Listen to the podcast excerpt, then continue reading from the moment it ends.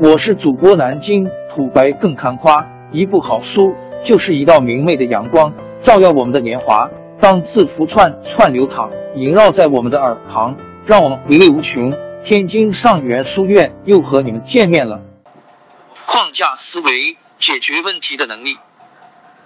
思维框架，生活工作中有很多必须解决的难题，比如如何提升公司整体盈利能力，何如提升用户价值，如何让自己更快乐，如何理解爱与被爱。这些问题重要、庞大而笼统，如何用合理的解题方式寻找答案。波西格在《禅与摩托车维修艺术》一书中说，一旦你遇到了真正的难题，试过了所有的办法，绞尽了脑汁，仍然没有任何进展，你就会知道这回你和老天爷较上劲了。于是你祭出正式的科学方法。正式的科学方法是什么呢？就是把问题写下来，往往在你写的时候，解决的方法就浮现出来了。要把问题写下来，起码要兼顾以下6个方面。问题是什么？假设问题的原因，证实每个假设的实验方法，预测实验的结果，观察实验的结果，由实验得出结论。这与芭芭拉·明托金字塔原理讲的4大原则基本是一致的。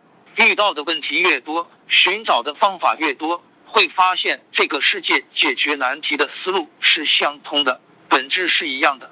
我们要做的就是提炼核心的解决路径，形成一套通用的解决问题的框架思维，针对复杂的问题进行有效的思考分析。这是一套我学习总结并且不断完善的思维框架。1、明确目标。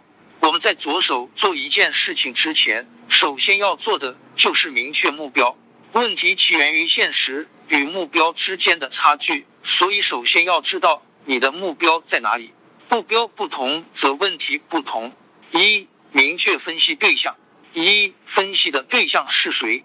如产品流失专项分析，分析对象是以流失用户或即将流失用户，在脑海中大概勾勒出对流失用户的画像，尽可能的列出这部分用户的特点。2、定义该对象，什么样的用户算是流失用户？满足什么行为算流失？多长时间算流失？根据产品数据表现，我们定义连续30日未登录用户即为流失用户。3、确定衡量标准。流失率多少算高？需要确定一个可衡量的临界值。产品初期 60% 都可以接受，成长期 30% 流失率算高，这个要看实际产品所处生命周期及行业标准。2、明确分析目的。1、为什么要分析它？能否解决根本问题？是否有更本质的问题？还是流失分析的例子，如果产品初创期让你做流失专项分析，你需要想想这能否解决根本问题。产品初创期的重点在于验证产品能否为目标人群提供核心价值，重点关注留下来的目标人群画像和留存率，可以不必过于关注流失用户，走掉的不是你的用户，任他来去就好，要关注谁才是你的用户。2、目标受众是谁？分析结论与方案输出给谁？给 CEO 他关心全局利益最优，给运营则关心具体可执行的调整方案。目标受众决定了分析方向和侧重点。3、这个问题的解决能带来多少收益？这个问题会影响到你对这件事情的优先级判定，投入多少时间和精力。3、明确分析目标。你的分析结果最终用来做哪方面的指导？原因定位，定位问题原因，给出合理的解释说明即可。刷新认知，你需要告诉大家一些原来没发现或不知道的事实，关注哪些是重要但未知的事。方案调整，除了问题原因分析之外，还需要给出具体可落地的解决方案。战略升级，需要研究行业知识，探索新的方向或是增长空间，更偏向于行业战略分析。2、界定问题，是不是分析对象、分析目的、分析目标都明确之后，要分析的问题就已经很清晰了。当然不是，分析对象、目的、目标这些是针对问题的基本回答，都触达不了问题的核心，也就是问题本身。问题需要被界定清楚，才可以发现真正的解题方向。如何界定问题？一、准确描述问题。说不清问题是什么，你也许会问怎么会有这种情况，事实上这是比较常见的情况。这时候建议你写下来，并且只写你明确知道的问题。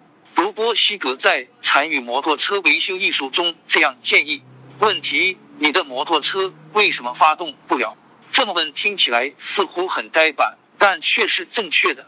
它要比这样写好：电路系统有什么问题？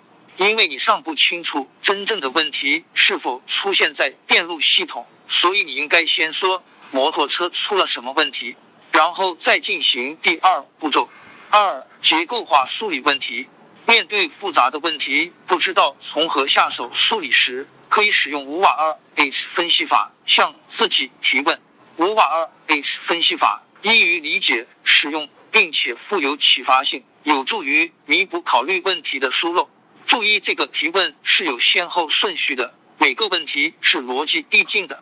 提出正确的问题，往往等于解决了问题的大半。会正确提问的人是真正的高手。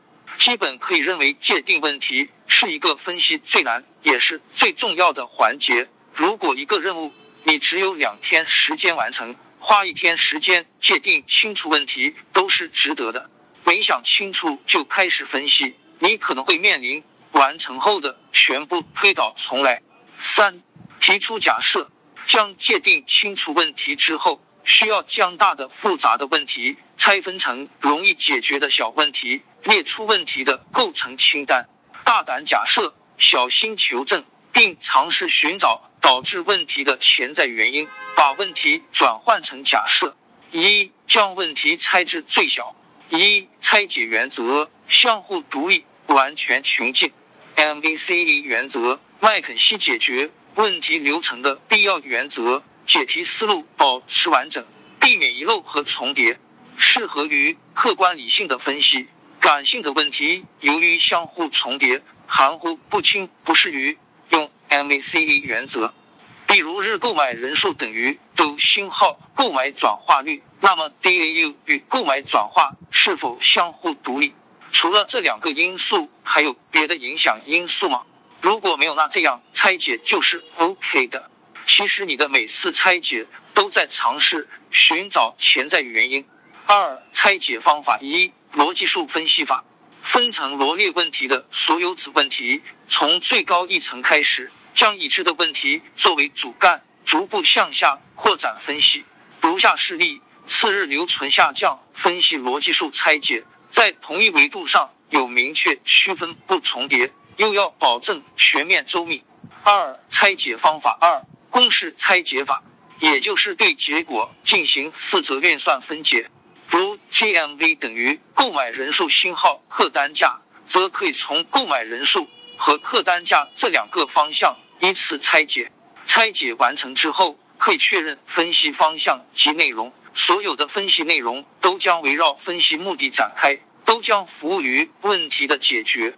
二、确定主要问题。将问题拆解与做出假设后，会有很多分析方向，需要按照重要程度、影响程度，将问题进行优先级排序，有重点的分布进行分析。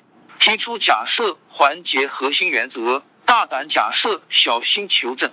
针对每个问题提出最初假设。最初的假设可以帮助我们找到问题的方向，但要知道这些只是假设，还不是事实。我们要在后续的分析过程中不断证明或者推翻自己的假设，所以不要把自己最初的假设当成了问题的答案。切记带着答案去假设和分析，一切要以事实为基础。4、验证假设。1、收集信息数据。1、去哪收集信息数据？内部数据库还是行业资料，需要依据分析目的而定。数据信息越多，问题越容易定位清晰。收集信息是分析师基本功，合格的分析师一定具备很强的数据搜索能力。二、如何判断准确性、时效性？哪些数据源具备准确性和时效性？需要敏锐的判断，保持对数据的敏感，锻炼对信息敏感判断的能力。三、数据信息太多，选择用哪些？现在不是数据太少，而是数据太多太庞杂，即使是正确的数据，也不是全部都要使用，需要在杂乱无序的数据中提炼出核心信息，找到真正的规律，这将锻炼数据信息提炼能力。二、构建分析框架，问题拆解与信息收集完成后，你需要根据手头的资料梳理思路，规划出一张逻辑清晰的分析框架图，罗列你对已界定问题的逐级拆解，判定各问题分析方向及优先级顺序，支持分析的信息及数据梳理。如下简单示例图 ：GMV 下降分析框架图。三、选择分析方法。分析方法不展开说，后续再总结。有很多分析方法可以使用，比如象限法、多维拆解、假设法、28法、漏斗法、对比法、SWOT 法等，需要不断学习，知道每种分析方法和模型适合解决什么问题，根据不同的分析内容灵活的选择分析方法，建立一套科学的分析方法。验证假设就是整个分析过程，收集信息，构建分析框架，选择分析方法，输出分析结果。分析过程中尽量多做团队头脑风暴，充分发挥团队的力量，也有助于团队开阔创新思维。五、输出结论。一、背景说明，什么时间地点发生了什么，交代背景，导致了什么问题，引出冲突，提出疑问，怎么解决，引导你的报告将会回答。用讲故事的方式呈现背景、冲突、疑问、回答，确保读者听者的思维跟你在同一条线上。二、结论输出。分析报告对于逻辑性和表达形式要求都很高，而金字塔原理正是以结果为导向的逻辑推理过程，非常专业的结构化呈现方式，有效帮助分析师形成结构化思维方式。结论先行，每个报告只有一个中心思想，并放在报告的最前面。以上统下，每一层次上的思想必须是对下一层次思想的总结概括，越往金字塔上层的结论价值越高。归纳分组，每一组中的思想必须属于同一逻辑范畴。逻辑递进，每一组中的思想必须按照逻辑顺序排列。三、执行方案。所有的分析最终都将落在执行方案及建议，没有具体可执行落地动作，报告再好也是浮在云端。王朝更迭，江山易主，世事山河都会变迁。其实我们无需不辞辛劳去追寻什么永远，活在当下，做每一件自己想做的事，去每一座和自己有缘的城市，看每一道动人心肠的风景，珍惜每一个擦肩的路人。纵算经历颠沛，尝尽苦楚，也无怨悔。感谢您的收听，朋友们，让我们下期再见。